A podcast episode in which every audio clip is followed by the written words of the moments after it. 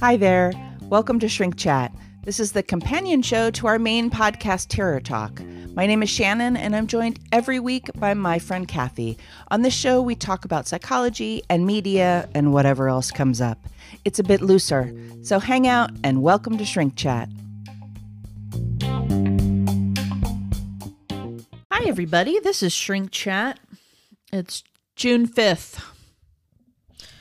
It is June 5th. Yeah. we- it- we're already in summer. I know. I know. Well, it has been here in Los Angeles land. It has been. It's turned pretty hot. There's a couple of overcast days, but um, we have not had a real June gloom yet, which is what we call it in these here parts. No, it's been cooler. been hot. But th- we've had some cool days, though. yeah. There's an days. overcast day uh, over last weekend, but you know, May was rain, etc. So.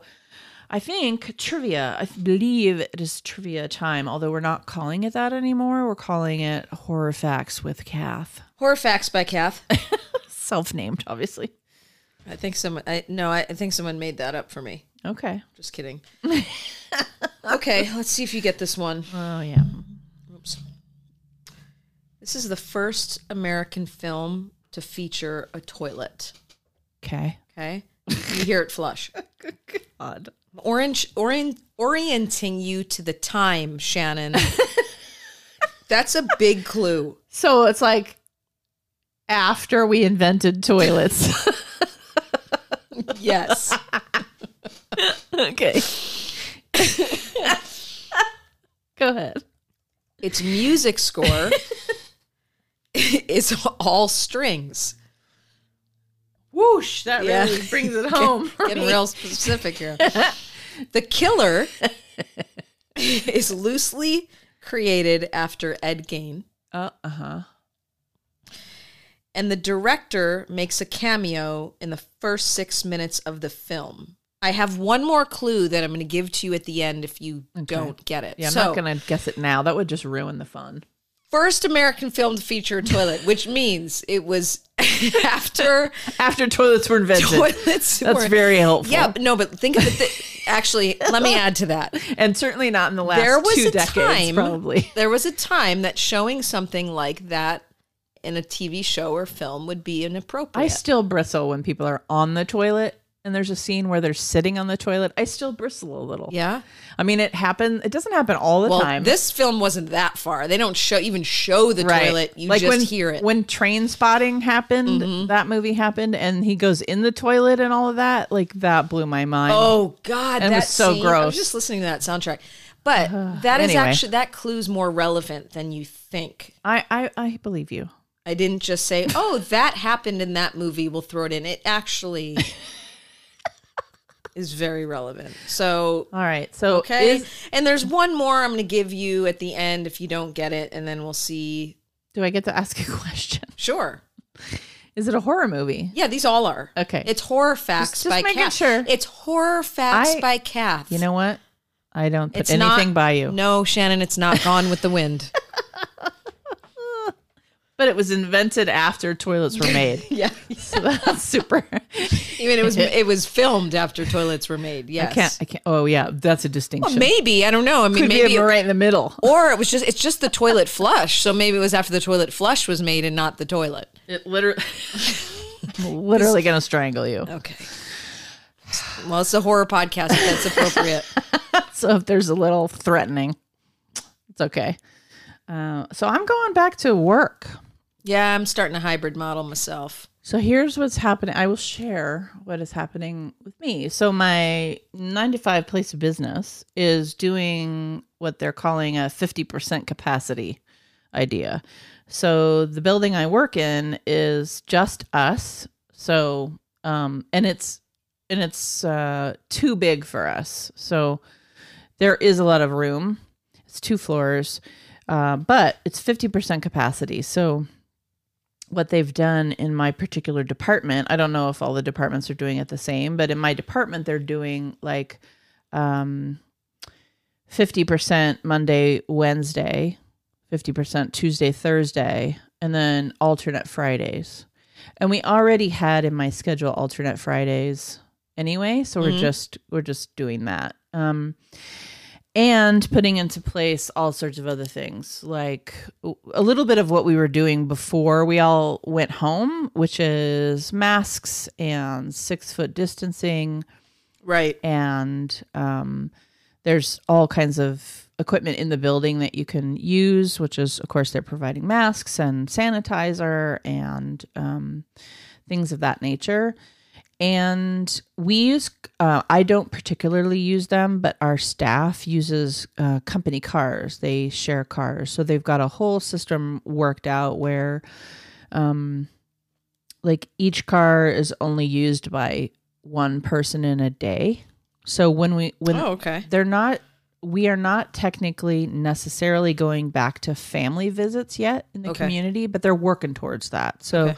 but there might be i mean there have already been some times like just the other like last week um some staff we had a big donation of fruits and vegetables uh, boxes by a, com- a company, a guy called the Berry Man, which is a service um, in our county, in Santa Barbara, actually, that delivers fresh produce. Um, and so they called us up and donated like 50 boxes. And so our staff identified families that were in need and then um, delivered them all uh, last week. And a couple of staff members got to, because many of our staff members um, are, are in need as well. Mhm. And so um, a couple of our staff members got to do a box. And I have, I didn't see the boxes, but apparently they were gigantic boxes, basically of veg and fruit and other things. So um, that was awesome. But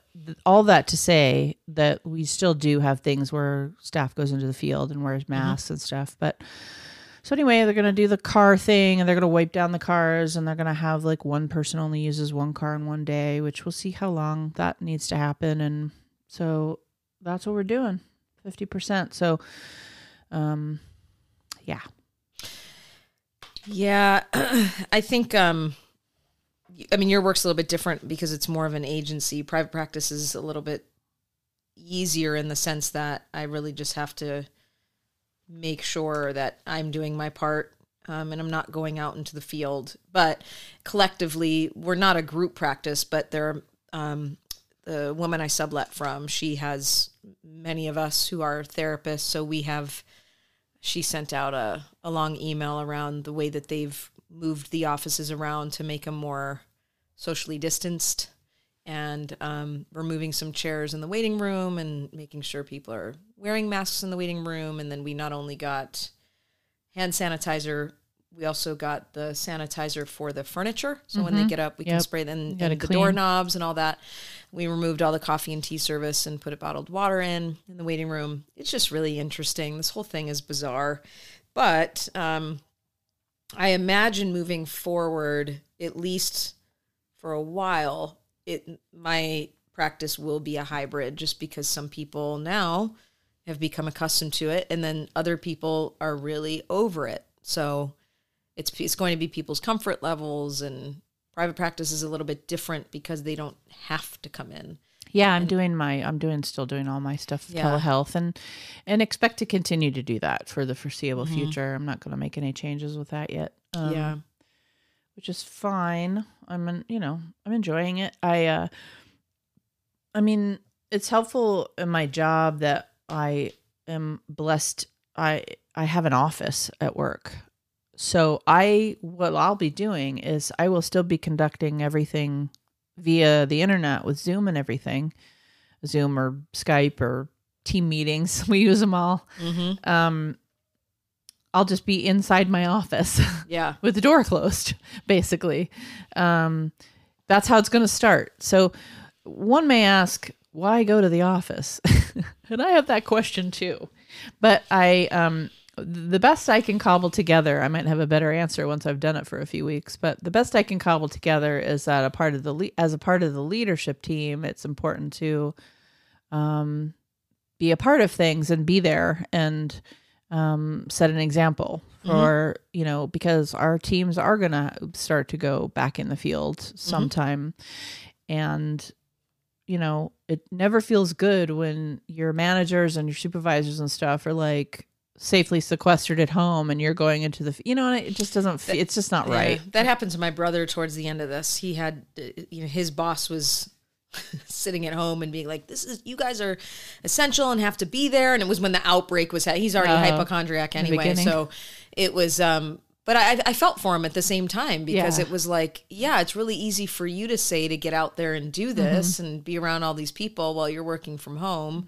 Um, yeah, for me, I'm I'm fine with telehealth to a certain extent. I've I talked about this before. I really like in person, but I'm fine doing a hybrid. I think what I really miss the most, where I feel like I'm I'm missing out, my students are missing out, is being on campus. And I know that USC we're looking, we're trying anyway to formulate a hybrid model for the fall.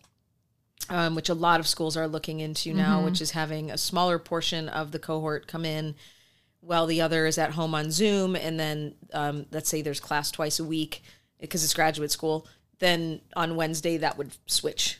So we could socially distance in the room. The students could wear masks. I would be up front and further away, and we would just have a much smaller, you know, Yeah. classroom. But that still allows them then to come in and, you know, have the interaction. Because one of the things that's happening right now, and I know USC already has a number of lawsuits, is um, people are suing because they're paying just as much in tuition to be having to, you know, go online. And I have a couple thoughts of that. One is, well, no one's forcing you to stay, but also, I also understand that nobody wants their education disrupted, but the pandemic wasn't these universities' faults either. USC So didn't plan the pandemic. no, and if, if the university says, okay, then we're just going to stop school until we're back in person, then what? You know, so there's just this, there's so much that, again, it goes back to people trying to control a situation or say that there's a solution if you just did this. But it's like so many people are affected in different ways by all of these decisions and it gets complicated. So we're doing our best to, to try to meet everybody in middle ground. Yeah, I know four or five other people who are in like higher education, and I also know a few people that are in like elementary schools and junior highs and stuff. Um, and those people haven't, ha- I haven't heard any like decisions made about fall. Um, they're really going moment to moment because it's kids. It's harder learning Um, when they're small, when they're younger. Yeah, the colleges I have all except for what you're saying that they're suggesting about like a hybrid. All the other ones I've heard about are all planning to be online for fall. Except U of A, they're opening right away in August. No, I just mean the, no, Yeah, I no, just I mean know, the ones I know of. U of A's like what pandemic? um, That's one way to go about it. well, and I think what's even interesting about that, my sister in law and I were talking about it this morning, is you know how, how how our college is going to be able to afford having dorms at fifty percent capacity because they're looking at one person per a two person dorm. I mean, it just it's absurd. It causes all. It's it's a lot of. It's a lot. Yeah, It's that's a lot of- And then how do you avoid people campus life? These these kids are going to want to have parties, and they're going to Oh, want to, yeah. you know, how do you do that? We're all thinking. And then tell them how dare you know you can't? It's like, well, you invited them back on campus. Yeah, it's changing things. It's going to Yeah. change things for the foreseeable future. Even when we're able to go back into person with things and all of that, like it, it's it's systemically changing things because. I'm thinking about travel. I'm thinking about uh, the other day. I was thinking about Sundance. I'm like, okay, so even if they have Sundance in January, because we don't know what's going to happen between now and January, Right. no idea. Um, all kinds of possible scenarios are being floated. So, okay, so let's say they do have Sundance 2021. Um, yeah, gonna look a lot different. Sundance is Oh, we Park, in- and Park City gets just com- they're on top of each other. well, and just if you're just talking about the movies, like we're packed into lines for the like we're st- you're standing in line. Like when I'm not working, I'm standing in line for a movie. yeah. Well, and you, so yeah, and you the, even the wonder, lines. you wonder about. I know this is like down the road, but Sundance for 2022, when there's been a whole year of, you know, films being compromised and stuff too, but from even being made. Although I know they are filming, they're already filming again. But you know, it's just going to be interesting to, to Fascinating. see. I, I wanted to make a comment here because something that we had talked about on the show last time was around um, the mental health piece that I, I made a suggestion. Um, I was speaking to the fact that we, we have to pay attention to all lives. And although clearly we have to be careful with COVID. There are a lot of people at home. Um, domestic violence up 300%. We have all of this stuff going on that, um, for me, politically, it, it feels, when we talk about saving lives, it feels very disingenuous if we're only focusing on one form of that. Like we we also have to be talking about the other piece, which they finally are to a certain degree. But I just want to give a shout out to Natalie, um, who's a, a, a listener and actually our winner. Our most recent winner, um, she lives out in Scotland, and she had uh, posted something um, speaking to what, what I had mentioned on the show, and I just think this is so awesome. Which is where she lives, they have uh, now pharmacies have delegated um, anonymous disclosures of domestic violence. So people can go into like their version of a local cvs and disclose it to a pharmacist and they'll make a call um, which is like what she was saying is really great because it, it's an easy excuse to go out to the market or you know you're not going to walk over to a shelter at this time. They're all you know but they that they've created this um, avenue for dv survivors to go and report this and that, that that's even in place i just thought that was really awesome It's a great strategy it's a because great it's strategy. an essential service. Yep. And it's probably, you know, and it's a bit better than reporting it to a grocery store clerk. So, you and know, doctors are all through telehealth right now and right. But the pharmacy, like I've gone Mm-hmm. to the pharmacy during this, so it's open. so go scotland Yeah, go Scotland. Well, that's my heritage. So, hey. you're in charge of that Hey. um, I just think I think that that's something worth mentioning because we have uh, so many things going on here, and we're talking about it. But what an easy strategy, and what um, it it it works. Yeah, It works. It makes sense. perfect. Yeah, I appreciate her sharing that. Go Natalie. Go Scotland. go Scotland. Great, good.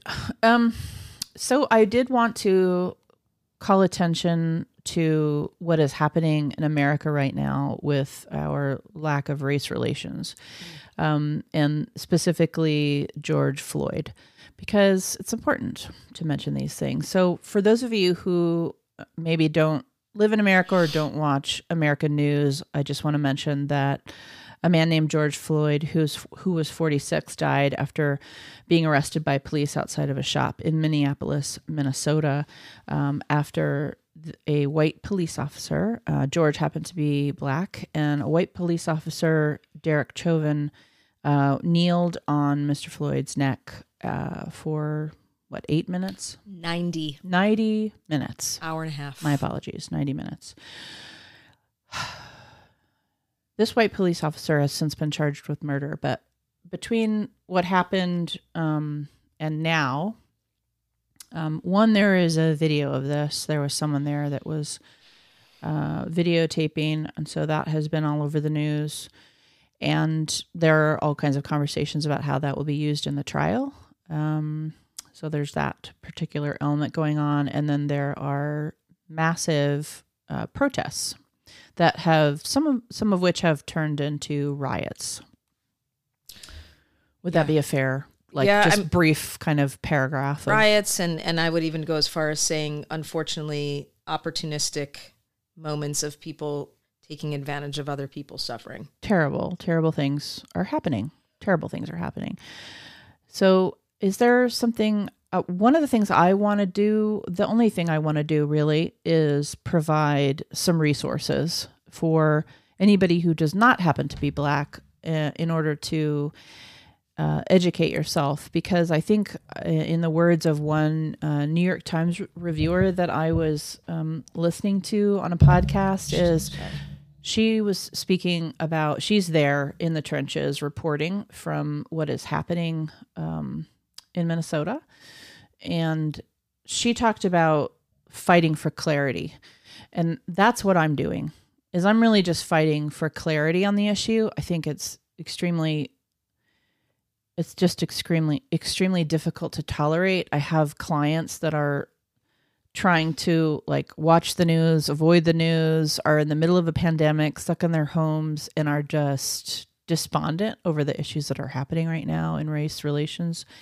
And so I want to provide some resources, but I know there was something that you also wanted to say. Yeah, I just wanted really quickly to say I think the biggest struggle and I'm only going to speak for myself as a white person, is to, it's hard sometimes in these situations because you want to be an advocate and you want to support, but you don't want to come off as a white saviorist at the same time. Mm-hmm. And so um, there's there's so much going on around like my own process in this, but also not making it about me. And and, and I know that I've shared that had this conversation with uh, other white people where you know we have to do more than just you know say this isn't fair can we be sort of that silent support where we're actually physically doing something but allowing the people who are are actually suffering to be the one who speaks because they have been the one who have been silenced for so long so i guess my my point in all of this is just it's i think where it's been hard for me is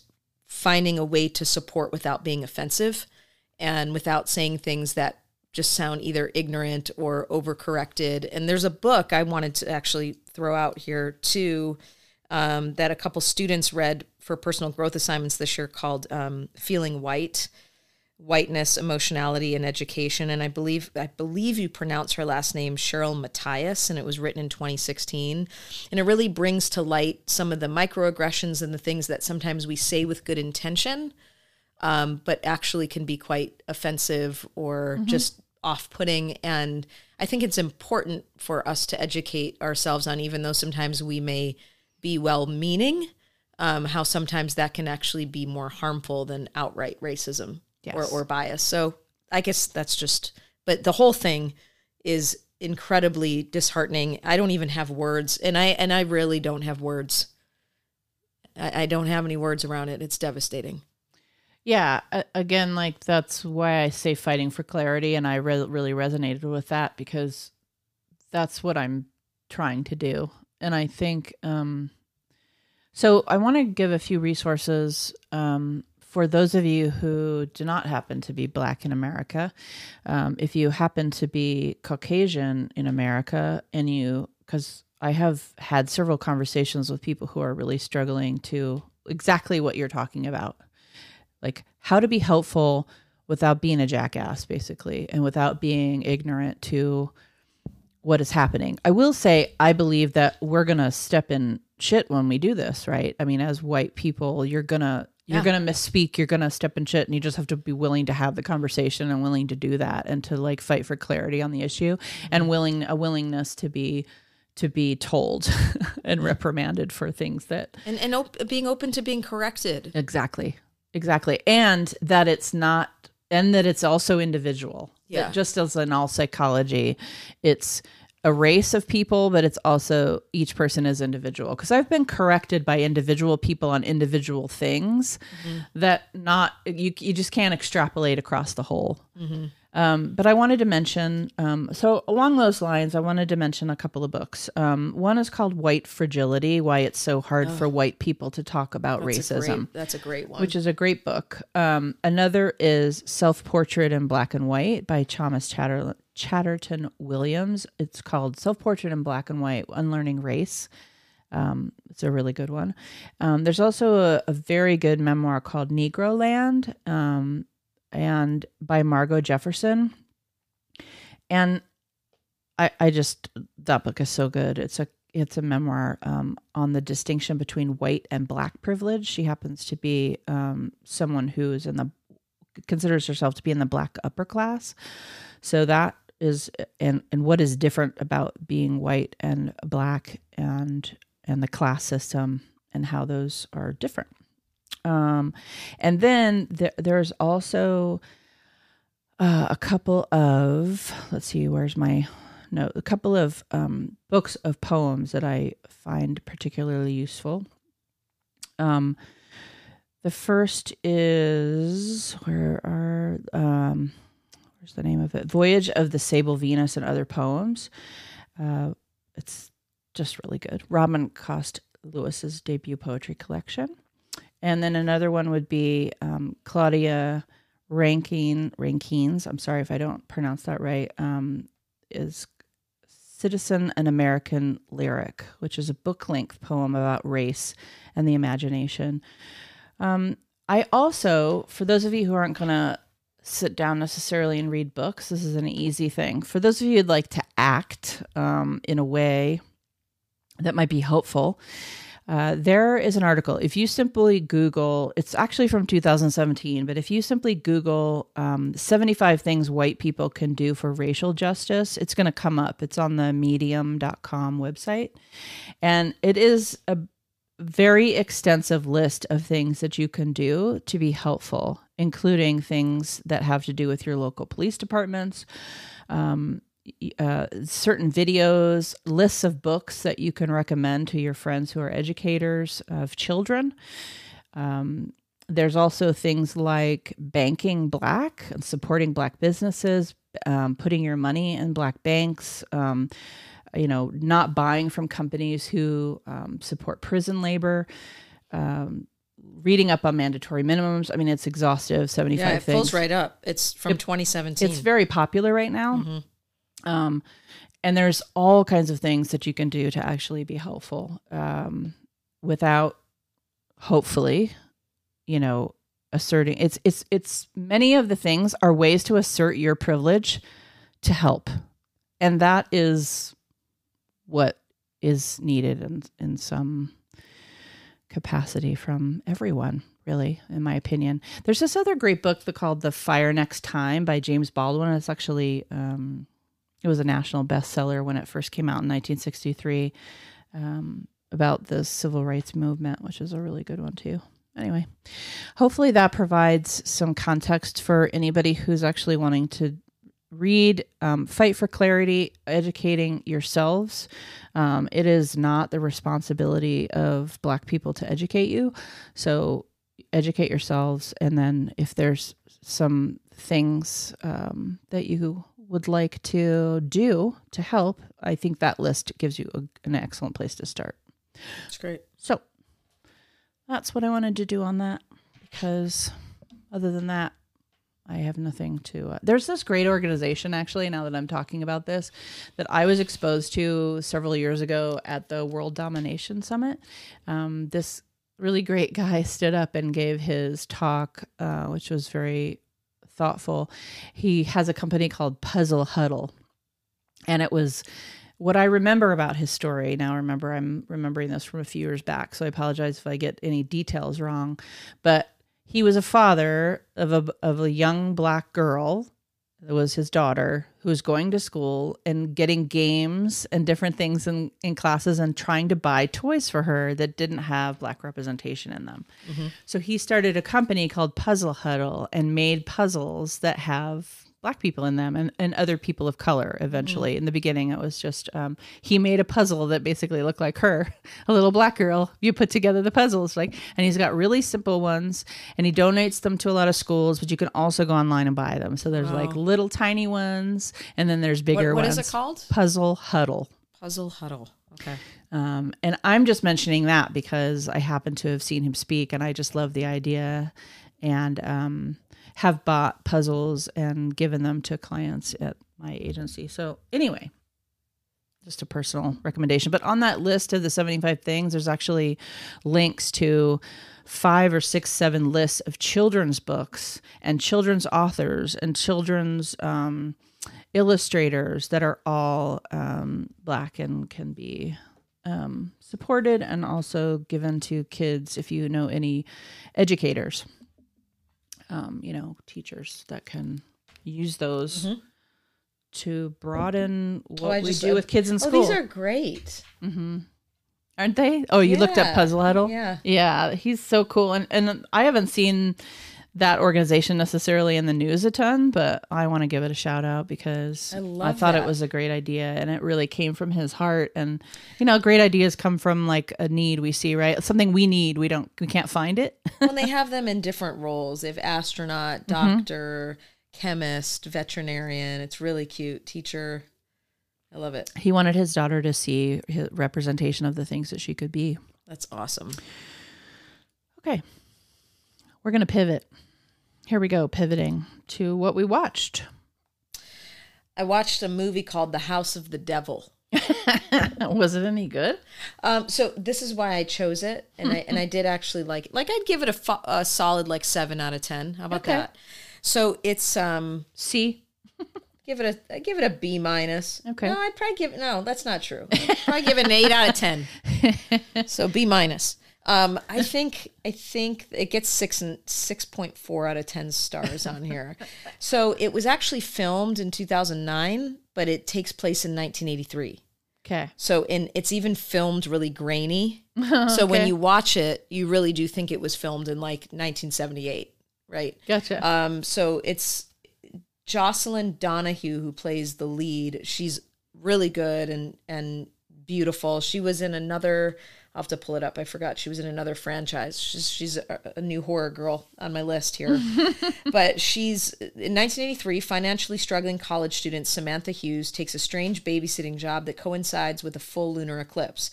She slowly realizes her clients harbor a terrifying secret, putting her life in mortal danger. Um, it's really about devil worship. Um, but I think there is there's some blood and gore in it, but it's actually much more jumpy and suspenseful and not a lot of dialogue. And she's asked to watch this house on this evening that the the couple's going out and she starts to find all these this weird stuff in the house and then the next thing you know she realizes she's in the middle of a satanic cult Sweet. um, but it was it was enough to keep my um, attention, and I think part of that was because it really had that early '80s slasher No, feel. I'm reading. I'm reading about it as you're talking, and it sounds right up your alley because Totally. it, says it pays homage to the 70s and 80s Yeah. films, and that it's a hybrid of slasher film and haunted house. yeah, I mean, it really is like fits right. And when I saw, I was it, going to say like, that is right down your "Oh, road. that was made for me. yeah. Um, so I thought it was fun. Did you watch that on Shudder? I did. Cool. I rewatched The Babadook. Ah, Abaddon. It's a good movie. one, man. It is so terrifying. it is so top, you know, 50. I It can really- never, it I can never do top tens because it's like there's no, so it really is. It's terrifying. So I, I know we've mentioned it before, but I do want to just hit this home that it's a 2014 Australian psychological horror film written and directed by Jennifer Kent in her directorial debut. And it's based on the 2005 short film Monster, also written by her. Um, it premiered 2014 in Sundance, and it's freaking scary. Freaking. It Yeah. is. It really is one of the scariest. Uh, it's a good one. and there's a mental illness component.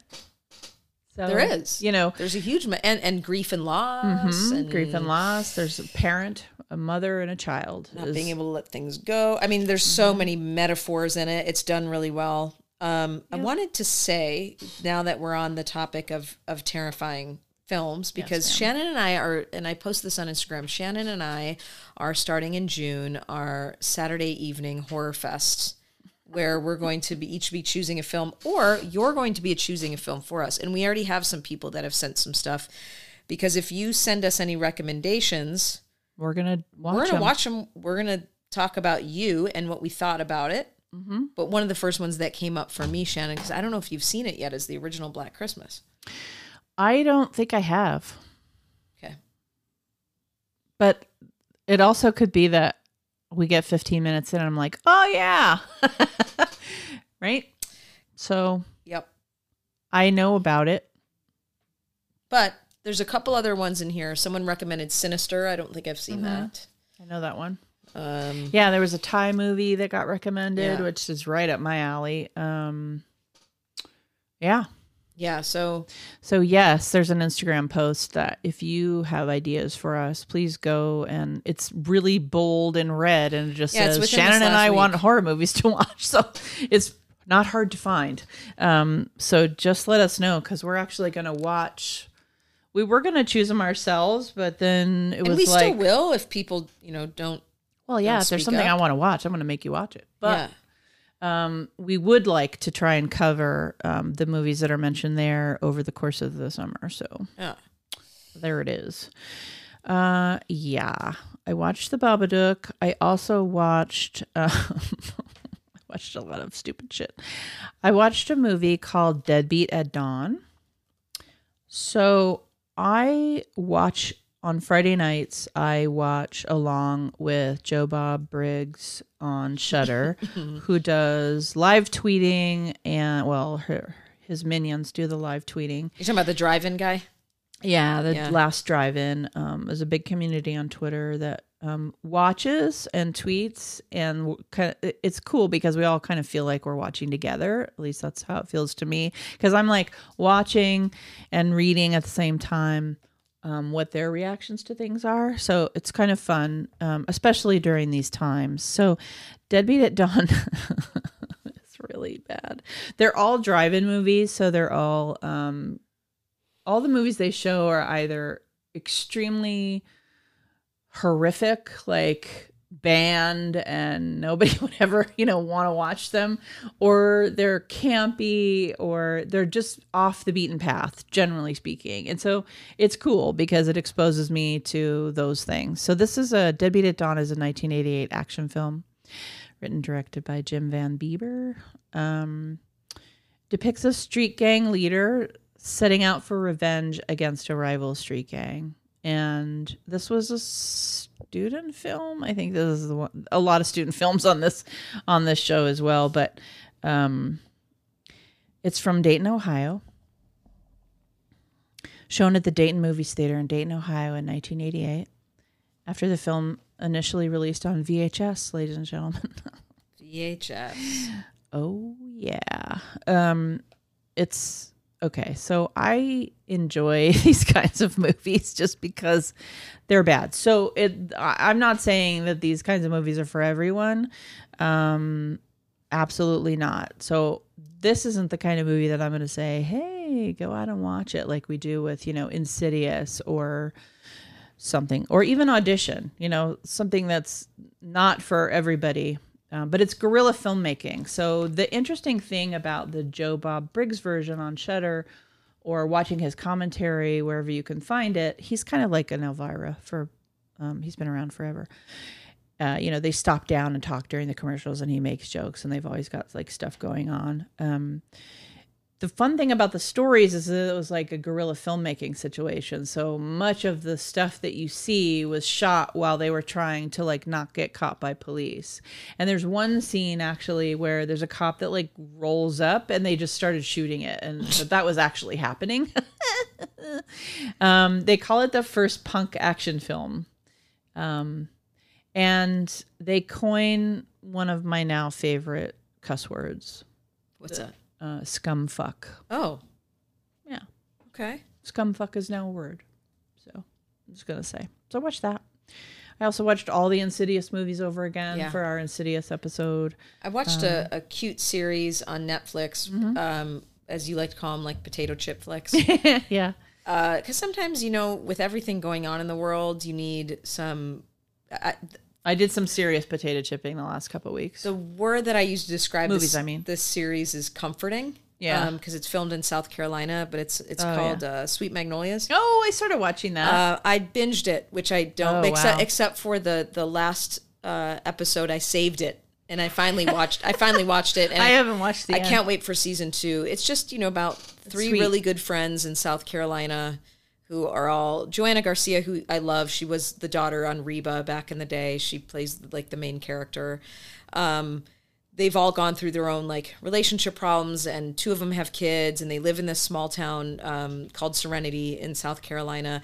I have family in North Carolina, and I I love going there because there's a simplicity and not in a condescending way there's a simplicity and a hospitality and a comfort there so it's sort of like a well how i would frame a, a far less obnoxious gilmore girls um, tied in with like a more intelligent hallmark yeah, show. it's, it's like, definitely like a Hallmark movie. yeah but it has the it has a lot of the the really quick-witted um, stuff except it's not the dialogue's not annoying and choppy like i couldn't stand gilmore I like Girls most of the acting. and the acting is good. Yeah, most, I would agree. Most, Most of it. the Um, acting is good. This the the kid who plays the oldest son is great. Like there's just a lot of really great interpersonal dynamics, but it's just comforting. It Yeah, reminds yeah. me of it's I- like a lifetime. yeah, I grew up. I, I grew up in sub in a subdivision and and not a small town, but I didn't grow up in a big city. And then I have family in in the Carolinas, so to me, it's it's very it feels really good to watch. And my my friend uh,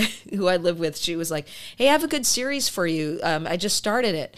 I said, uh, and she told me what it was. I go, oh yeah, I'm already on episode four. So then she binged it all the way through, and there was a day like I think it was last Sunday. We were both in our rooms watching stuff, and she texts me. She goes, I'm on episode like 512. I can't stop. It's like it's because it's just so Yeah. like. ah, it feels good to watch. Yeah, it's like a warm It ta- and it takes southern us it, blanket. it takes us out of the pandemic. It takes us out of the yeah, if you ever watched um, Hart of Dixie, like that. yeah, Yeah, it's like that. I, I would say it's not quite as well done as Hart of Dixie. Yeah. I was more intrigued by Hart of Dixie in the in the beginning. Um, then of course lost the train. But I am on I think episode six, and definitely I love that kind of stuff Yeah. as as like an antidote. yeah. Um, I did my fair share of potato chipping, or I watched I Feel Pretty with Amy Schumer, Mm-hmm. um, which is just like comedy with a, a message about self esteem. I wish I liked her. I'd watch it. I'm not. I I watched Bad Moms, Oh God, so which made me laugh. Kathryn Hahn is the funniest person on the planet. I watched um, Baywatch, Mm. which made me laugh a Mm-hmm, lot. I can't help it. It made me laugh a lot. I just, I'm sorry. Yeah. Bad, silly comedies, but with high production value. Yeah. It wasn't. It wasn't that poorly done. I'm on don't know. episode three. I mean, uh, season three of Cheers now. Okay, there you Yeah. go. I watched a show called, uh, I mean, a movie called Admission with Tina Fey, um, for, and and Paul Rudd is that his name from 2013. Yes. So I there was some intentional while I was watching things like Deadbeat at Dawn and I rewatched The Babadook and the Insidious movies and all kinds of other I crap. watched. I watched Rebel Wilson's new movie with. um Oh my God! It's on on Netflix. I think it's Was it good? it's uh it's it's okay. I mean, it's fun. It's it's you want to distract yourself kind of thing. Okay. You know. Yeah. Um, It's called Hustle. Oh yeah, yeah, Yeah, yeah. Yep, I've seen. I think I don't know Yeah, if I watched. you know, it it had its it had its moments. Yeah, she's another one where like I kind of like her, like kind of how you just- feel about Amy Schumer, like. eh. Okay.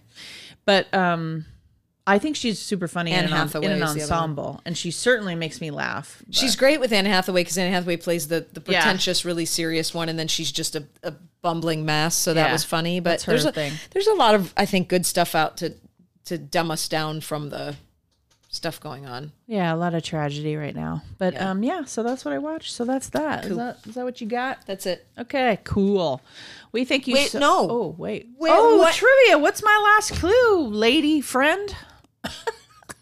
This was the director's most successful film he ever made. Okay, so I got questions because I'm going to try to guess. I don't know. Um it's a horror movie. It's a horror movie. It's after toilets were invented.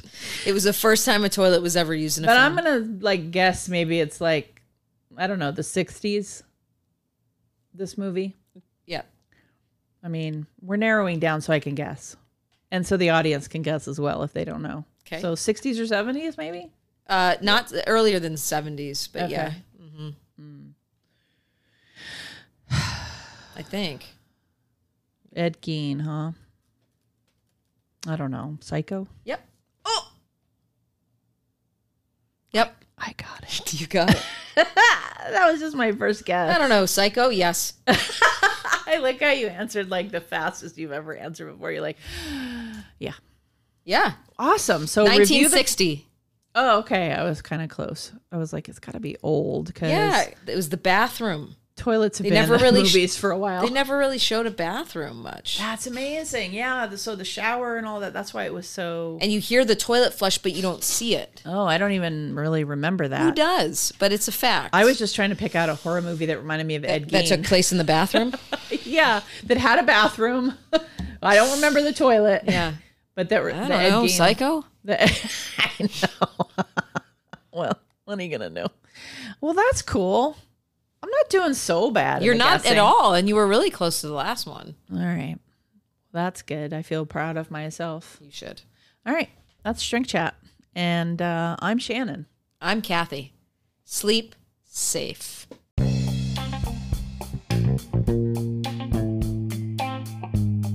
We hope you enjoyed this episode of Shrink Chat. If you enjoy what we do here, there are two things you could consider subscribing and sharing our episodes on social media, and checking out our Patreon page. Don't hesitate to contact us on Twitter, Instagram, or our Facebook page.